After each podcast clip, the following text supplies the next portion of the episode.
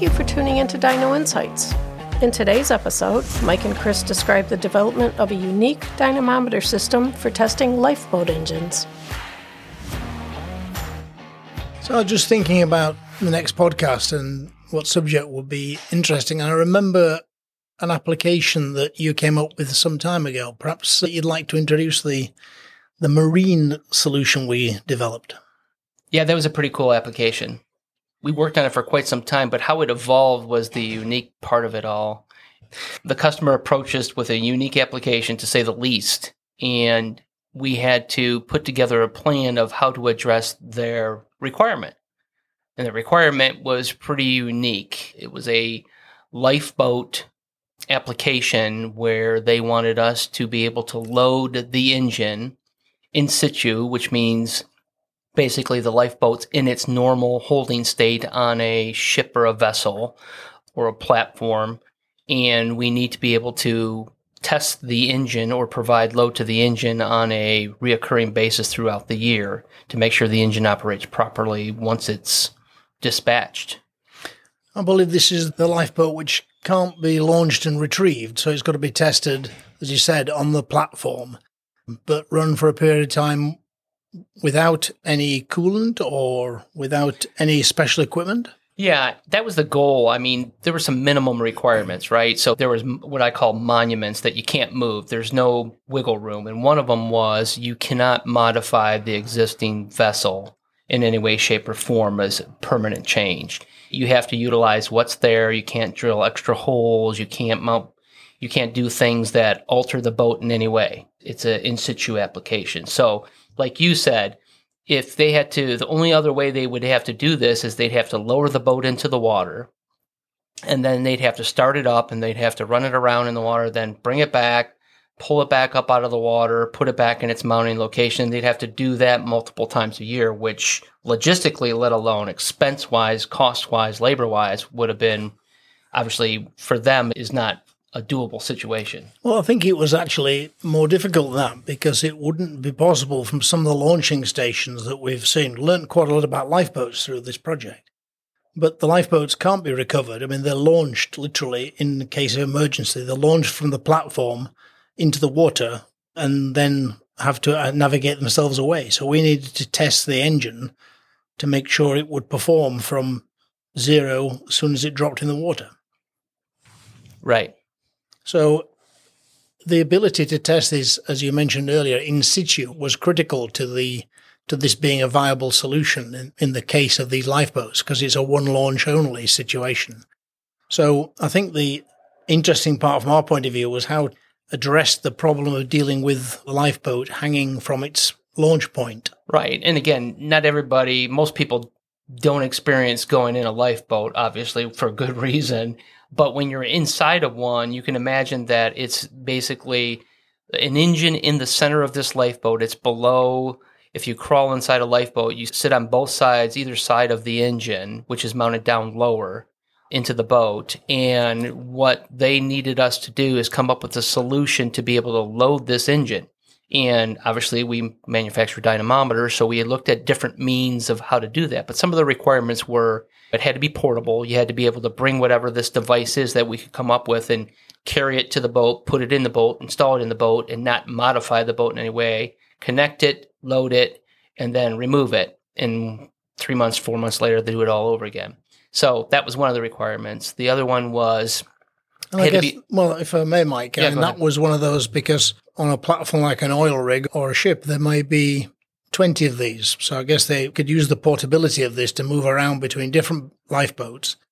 Each of them could be tested in a sequence and develop a program of maintaining the engine performance really across the whole little fleet of these that exist on a ship or a platform. Right, right. And again, the challenge is that when we originally looked at it, there was the understanding that it's a specific boat, a specific style. But even within that, we noticed that there were changes, or the dimensions weren't exactly the same as far as how it mounts. So we had to make this adjustable to fit within reason to certain boat model styles with inconsistencies potentially that we had to adjust for. So whether it be just up and down or side to side, to allow that capability. So that was one of the other things that we had to incorporate into this system. So perhaps before we talk about how we extract the drive from the engine and gearbox in these lifeboats, perhaps you could describe how the dyno was mounted and how that was situated in the lifeboat. Yeah, and again, when we talk about systems and engineering systems and utilizing our dynamometers in different applications such as this one, it wasn't success right out of the gate. We came up with a potential solution, a type of dynamometer, and that dynamometer didn't work out the way we wanted it to, so we had to change direction. But as far as the mounting of the dynamometer itself, it's something that basically from a high-level description perspective, it sits above the engine, the dyno. It has a set of bearings and a pulley that runs a belt down to the crankshaft of the engine. So you basically what we did is we created a pulley to mount. You would disconnect the transmission from the engine shaft, and then you would connect a pulley so it would adapt to our dynamometer. So you had a long belt that engine drove the dynamometer. So that helped us move the drive from the engine drive shaft to a more accessible position where an operator could test it with our dyno, understand the performance that engine could make over a short period, and just verify that it was running correctly. Right. Yeah. Now add additional requirements to it. Add that you only have 110 volt power. So whatever you're going to do, whatever we're going to design, it has to be able to work off 110 volt power, and also a water limitation. So it can't be anything larger than a garden hose output. So we had to select and make sure our dynamometer was capable of running under the water pressures that they had on the vessel. And having started with a self-contained sort of electrically based machine, we found that couldn't cope with the torque of this engine. So we transferred to one of the smaller water brakes, which could run from a garden hose, which is accessible on the platform, and the fan that would successfully absorb the power of the engine. Right. And again, it was pretty unique. It's not like you went to a catalog to pick these parts out when we designed this. This was custom designed and to our requirements through our engineering team to put this together. So you can't go to a McMaster-Carr, for those who know McMaster-Carr catalog that has industrial components, and buy a pulley off the shelf or buy a belt off the shelf. We literally had to work with Torx that were pretty extreme and belt tensions accordingly with understanding how much a cog belt could take or needed to take for this application as far as torsionals and torque. In this case, did we have I don't think we needed to have any particular data acquisition for this. It was really just a verification that it met a certain performance level, and that was sufficient for the test? Yeah, when it comes to controls, this is about as simple as it gets, Chris. You've got a valve, a physical mechanical water valve that you open to a certain position to provide a certain load.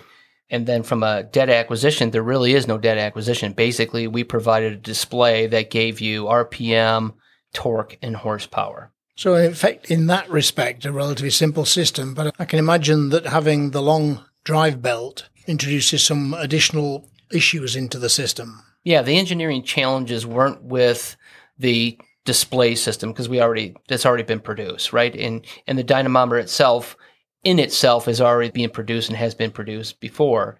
It's the application or the mechanical apparatus around it, which was the uniqueness of the whole thing. It was taking a standard dyno and putting it into a different application that it's never seen before. And that takes quite a bit of engineering work to accomplish. So quite a unique application, but in some system sort of point of view, it's similar to doing any test system where you've got to look at the unique requirements of that test article and its environment to come up with a combination of a test and testing equipment, instrumentation, etc., that deals with that particular issue. Yeah, exactly. And I think this is one example of many, but one example that illustrates when we talked in earlier podcasts about asking the right questions or asking questions for choosing a dynamometer, for example, this is not just asking questions about the dynamometer or asking questions about the engine that you're testing, but it's also the application. So you ask a lot of other questions, such as water supply. What are our constraints, like we talked about earlier? Are there constraints with electricity or water supply under the circumstances? Is there constraints with how much it weighs? Is there a constraint with space in which it's getting installed? there's a lot of things you need to ask to properly engineer and design a solution. To get a true picture of the environment it's going to operate in. Right. Yeah. And the customer was quite engaged in this whole exercise. So we made trips out there. We were on the boats. We took measurements. We went back and forth with prototypes. And it was a win-win situation, I think, ultimately. And certainly an interesting-looking test system when you see it packed up in the packing case ready to go to the customer. It's quite a unique layout that we have there. Yeah. Looks good. Yep, absolutely. But I suppose the end result is we've saved the customers, the lifeboat users or the vessel users, saved them a lot of time in testing this equipment, making sure it's ready to go, and effectively providing them with the certification that the engine will operate correctly in the unlikely and unfortunate case if it needs to be used.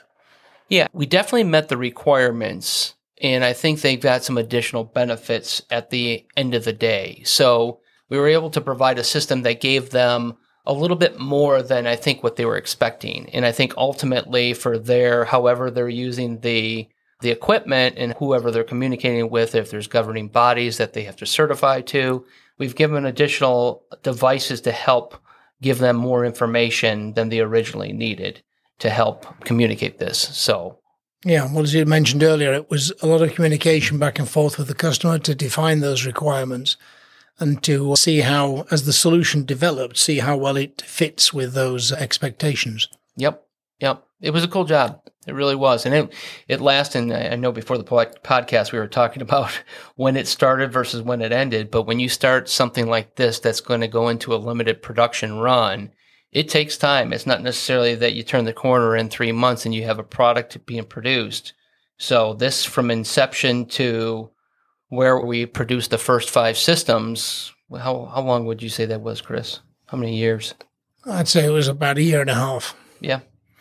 It didn't go without hitches and issues to be resolved, but that's part of teaming up with a good application engineering firm that understands their product, and understands the different applications it could be used in.